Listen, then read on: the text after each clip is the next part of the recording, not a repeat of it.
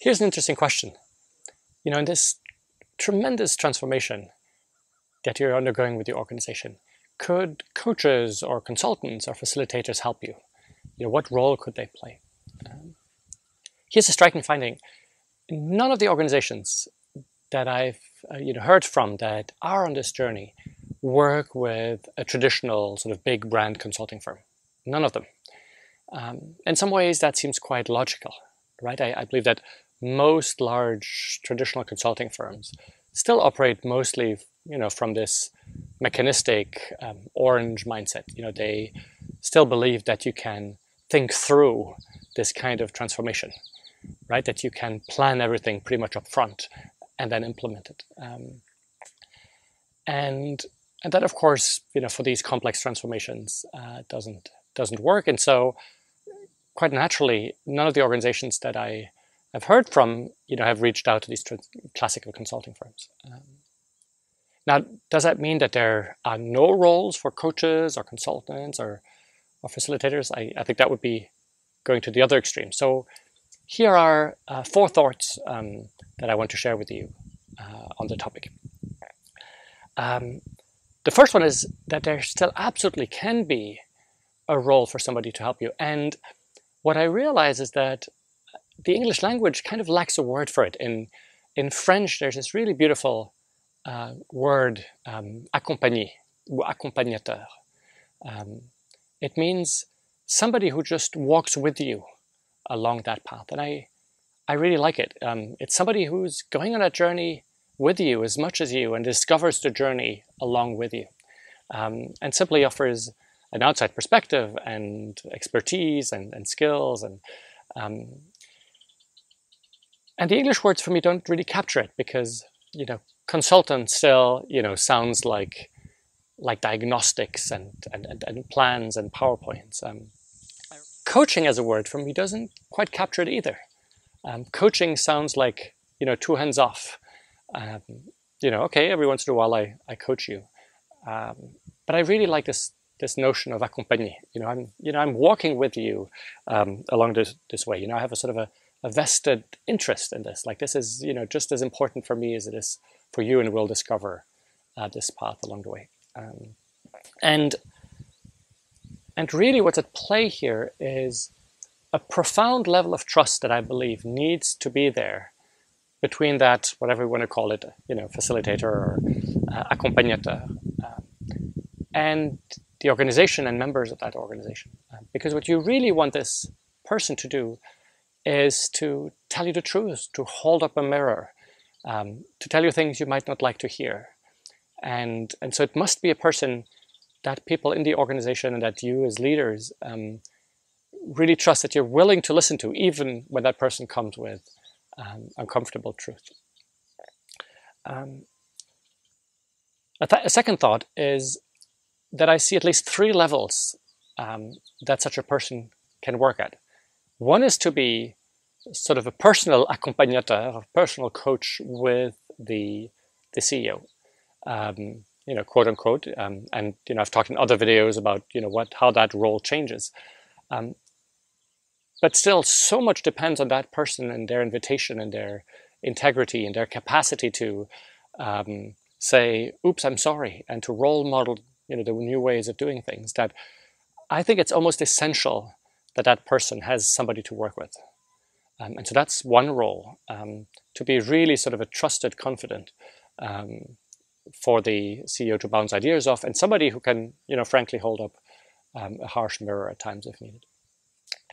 A second level is to work with the executive teams. Um, now, I know that some organizations who do this change bypass working with the executive team and directly work with the whole organization. But I know that other teams find it important that um, not only the CEO who makes the invitation, but that other leaders, you know, find their way around this. Um, because if some of the other top leaders send contradictory messages um, or sort of actively resist the change, then the organization will suffer from these contradictory messages. And so there might be real profound work to be done with the executive team. Um, some, you know, some of whose leaders might, you know, not understand at all, you know, where you're getting at as a CEO, and they might look at you and say, like, you know, what's what's happening with you? When will you finally return to normal. Um, and so there must be a space to be able to discuss these things, and having an outside person is seems to me almost um, you, you, know uh, indispensable to to be able to do that. And then the third level is to work with the entire organization. Um, so you know, in this change process, a lot of organizations started having you know all hands meetings or making very large invitations for champions to join this. Um, and there too, you know, an outside party, um, you know, can can really create and hold a space and create safety um, for the important discussions to happen. And what's interesting is that I've met a number of people who seem to be able to pull it off to do work at all three levels at once. And I find it really powerful and interesting. It, it means that these people must be truly aligned and truly in service and truly um, deserving of trust. Because it means that you know these people will hear things in one forum, you know, a, with the entire organization or you know in corridor talks, that they then must be able to you know bring back to the CEO to hold up a mirror in a way that both sides feel safe. Um, and I know that in the coaching world, there is sometimes this notion of um, of ethics or deontology where you know people say, "Hey, no, no, you can't possibly work both as an individual coach or CEO and then work with a larger organization." Um, and I believe that's that's true. You know, if the person you know isn't fully aligned, you know, fully capable of of managing the difficulty of that. Um, but when people are able to do that, um, it's just extraordinarily powerful that a conversation that happens at one level, you know, um, informs what happens at another level. Um, and so, you know, maybe you want to work with somebody who's capable of doing that whole range of things. Um, now, a third thing I would invite you to consider is the notion of expertise. You know, what, what are you really expecting from this outside person? Now, in large part, is simply to create a space for meaningful conversations. Um,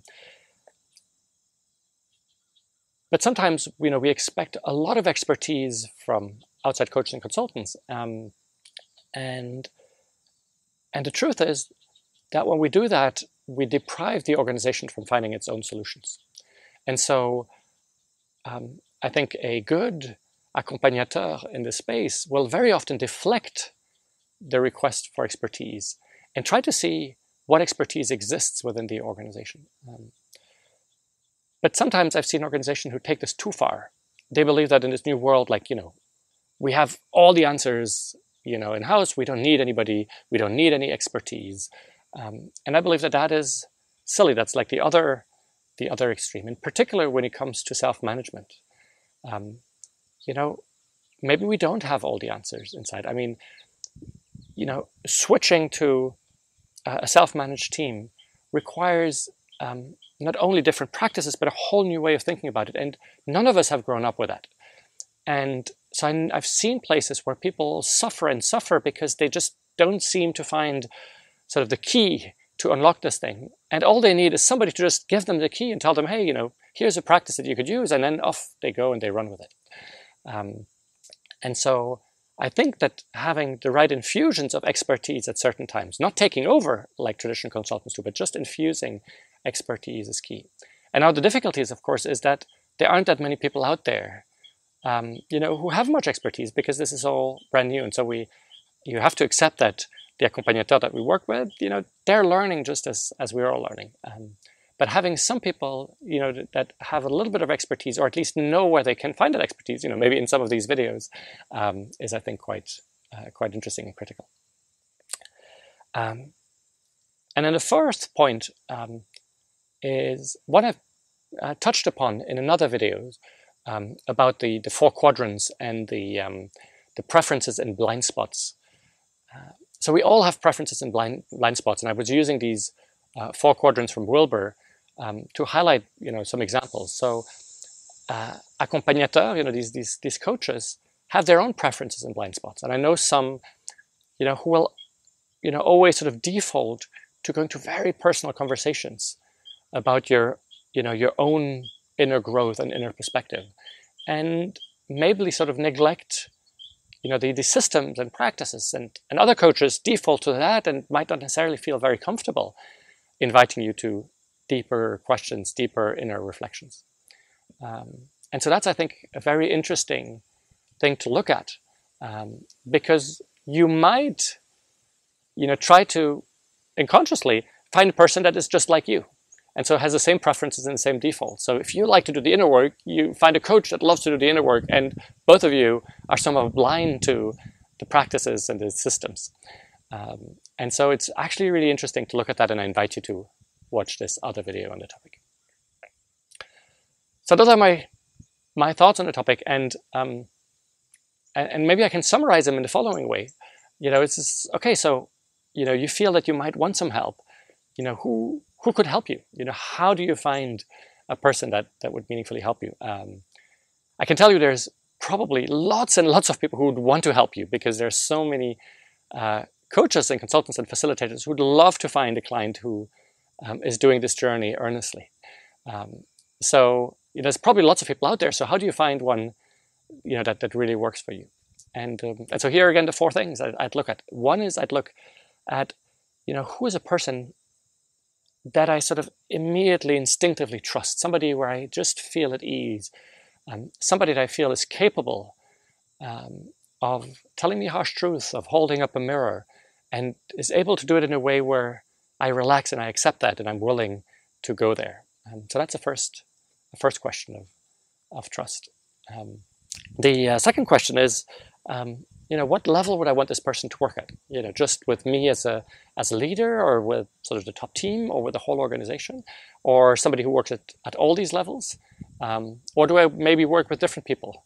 Um, because I can't find one person that does all of that. Um, the third question is, does that person have some experience or expertise in this in this new world? And maybe you don't really find anybody who has very deep, meaningful expertise because we're all learning. Then my question would be, do they at least profoundly get it um, in terms of perspective, and are they willing to discover and, and learn with you? And then the fourth question is, you know, what is the, what are their preferences and what are their blind spots, and might they be the same as mine, um, which you know, would be suboptimal and, and it might not be as, as helpful as it could be. So with all of that, I, I wish you good luck finding persons who can be these accompagnateurs and who can really walk with you all along the way and, and discover and shape it with you. Perhaps you've noticed there is no paywall, no monthly membership to access this video series. That's because the videos live in the gift economy. This is how it works. I gift everything that goes into making the videos, my time, energy, and insights, and you get to choose what feels right to gift back. Please take a moment to reflect on what would feel good to give in return to help me continue doing this work. Thank you.